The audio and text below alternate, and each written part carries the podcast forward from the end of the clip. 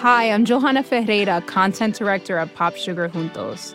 Juntos is all about celebrating Latinx culture, pride, our many intersectional identities, and joy. Thanks to support from Prime, there's so much to get into over at Juntos this month. From conversations with the Latinx minds behind our favorite new movies and resurrected TV shows, to thoughtful celebrity commentary and exclusive interviews with some of the biggest Latin music artists today. And it doesn't stop there. Get more of the music, movies, and shopping you love on Prime. Whatever you're into, it's on Prime. Visit amazon.com slash prime to get more of whatever you're into from streaming to shopping. And get all of our latest coverage at popsugar.com slash juntos. Con amor, Johanna. Chapter 32 At the court of the Tuileries, said Mr. Sillerton Jackson with his reminiscent smile, such things were pretty openly tolerated. The scene was the van der Luydens' black walnut dining room in Madison Avenue, and the time the evening after Newland Archer's visit to the Museum of Art. Mr. and Mrs. van der Luyden had come to town for a few days from Skuytercliff, whether they had precipitately fled at the announcement of Beaufort's failure, it had been represented to them that the disarray into which society had been thrown by this deplorable affair made their presence in town more necessary than ever. It was one of the occasions when, as Mrs. Archer put it, they owed it to society to show themselves at the opera, and even to open their own doors. It will never do, my dear Louisa, to let people like Mrs. Lemuel Struthers think they can step into Regina's shoes. It is just at such times that new people push in and get a footing. It was owing to the epidemic of chickenpox in New York the winter Mrs. Struthers first appeared that the married men slipped away to her house while their wives were in the nursery. You and dear Henry, Louisa, must stand in the breach as you always have. Mr. and Mrs. van der Luyden could not remain deaf to such a call, and reluctantly but heroically, they had come to town, unmuffled the house, and sent out invitations for two dinners and an evening reception. On this particular evening, they had invited Sillerton Jackson, Mrs. Archer, and Newland and his wife to go with them to the opera, where Faust was being sung for the first time that winter. Nothing was done without ceremony under the van der Luyden roof, and though there were but four guests, the repast had begun at seven punctually, so that the proper sequence of courses might be served without haste before the gentlemen settled down to their cigars. Archer had not seen his wife since the evening before. He had left early for the office, where he had plunged into an accumulation of unimportant business. In the afternoon, one of the senior partners had made an unexpected call on his time, and he had reached home so late that May had preceded him to the van der Luydens and sent back the carriage. Now, across the Skuytercliff carnations and the massive plate, she struck him as pale and languid, but her eyes shone, and she talked with exaggerated animation. The subject which had called forth Mr. Sillerton Jackson's favorite allusion had been brought up, Archer fancied not without intention, by their hostess the Beaufort failure, or rather, the Beaufort attitude, since the failure was still a fruitful theme for the drawing room moralist. And after it had been thoroughly examined and condemned, Mrs. van der Luyden had turned her scrupulous eyes on May Archer. Is it possible, dear, that what I hear is true? I was told your grandmother Mingott's carriage was seen standing at Mrs. Beaufort's door. It was noticeable that she no longer called the offending lady by her Christian name.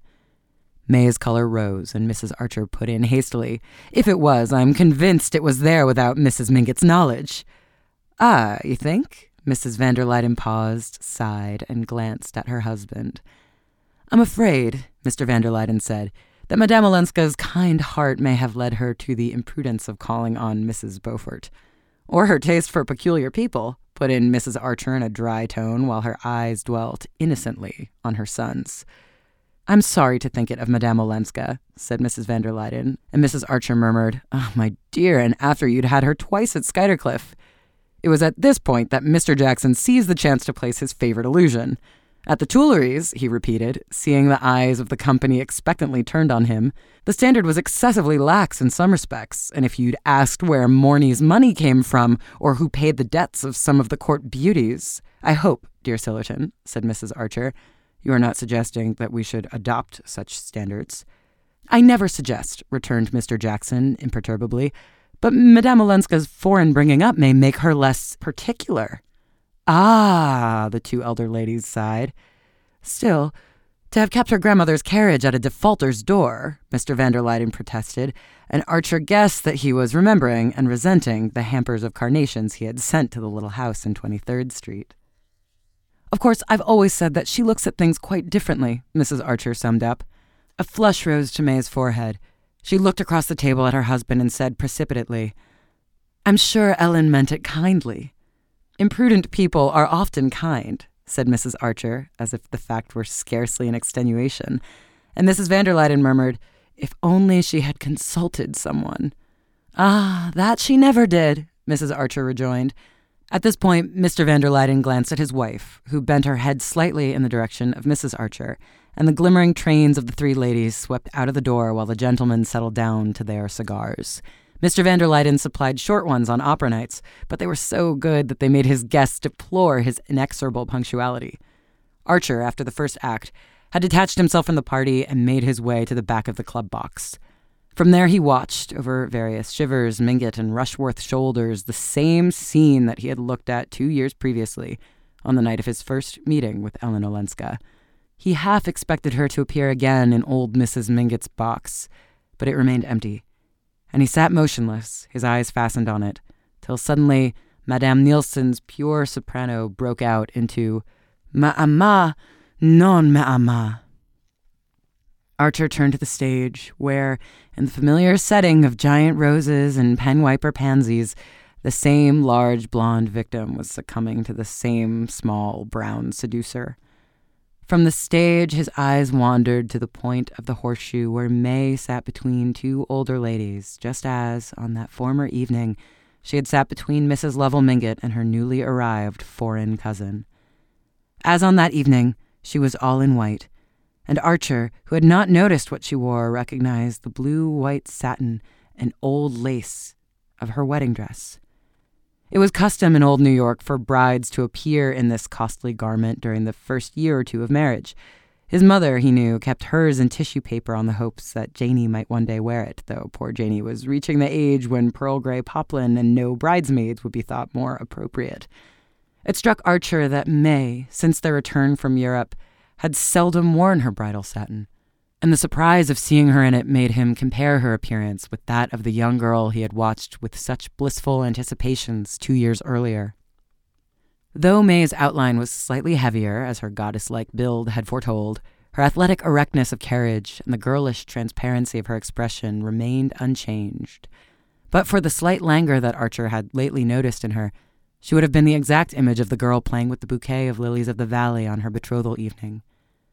The fact seemed an additional appeal to his pity. Such innocence was as moving as the trustful clasp of a child.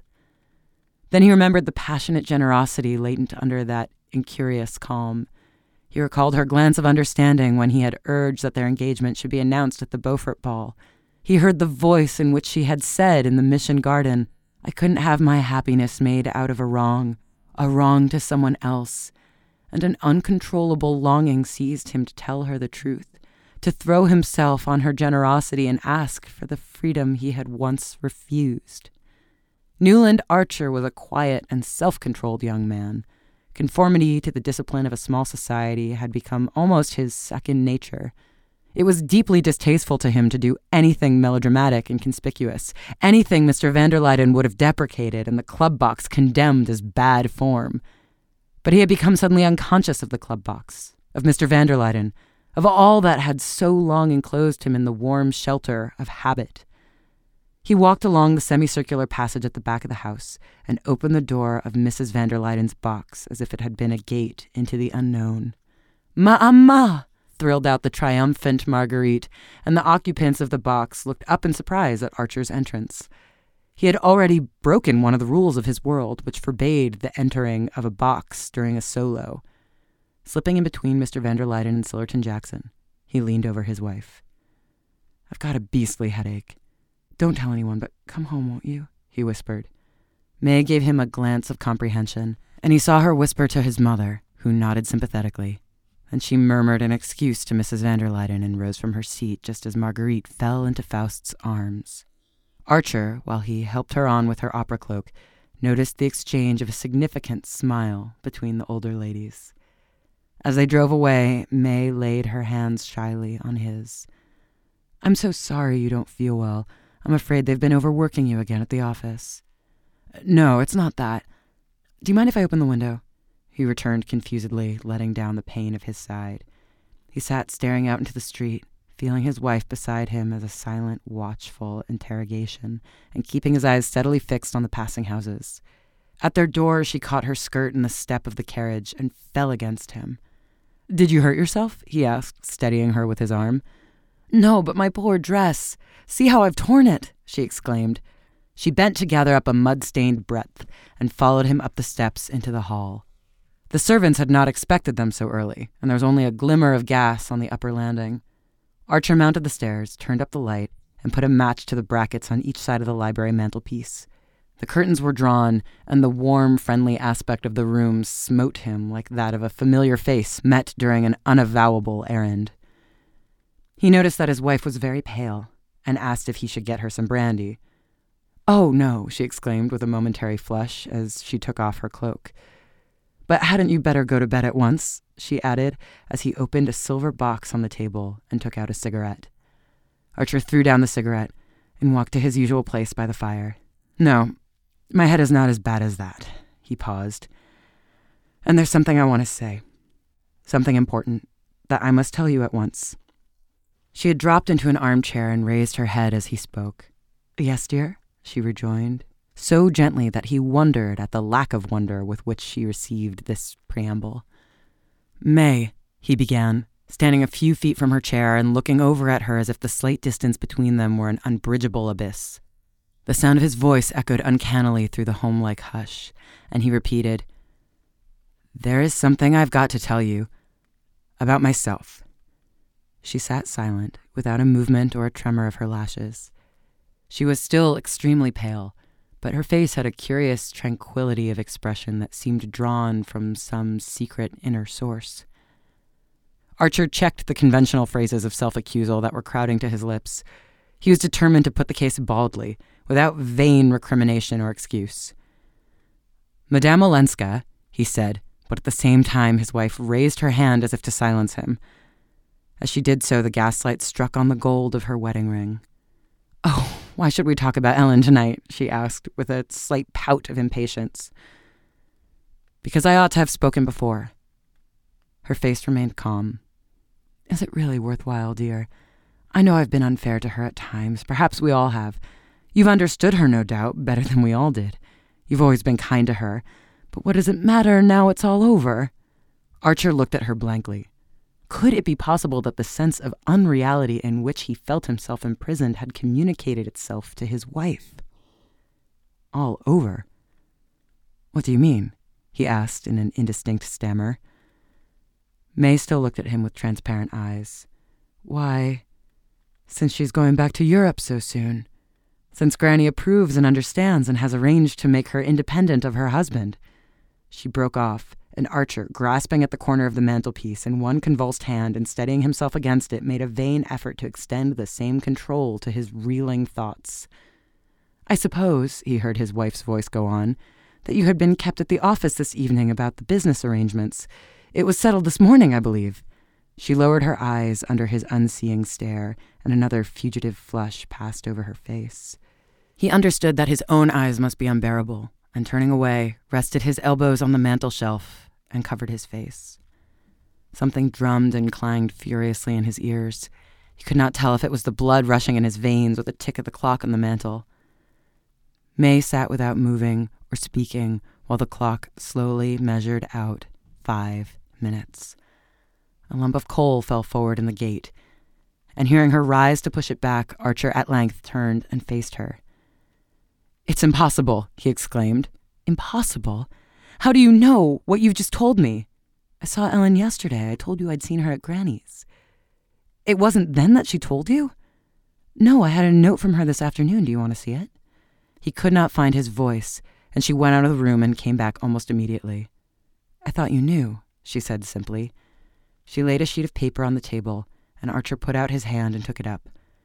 The letter contained only a few lines.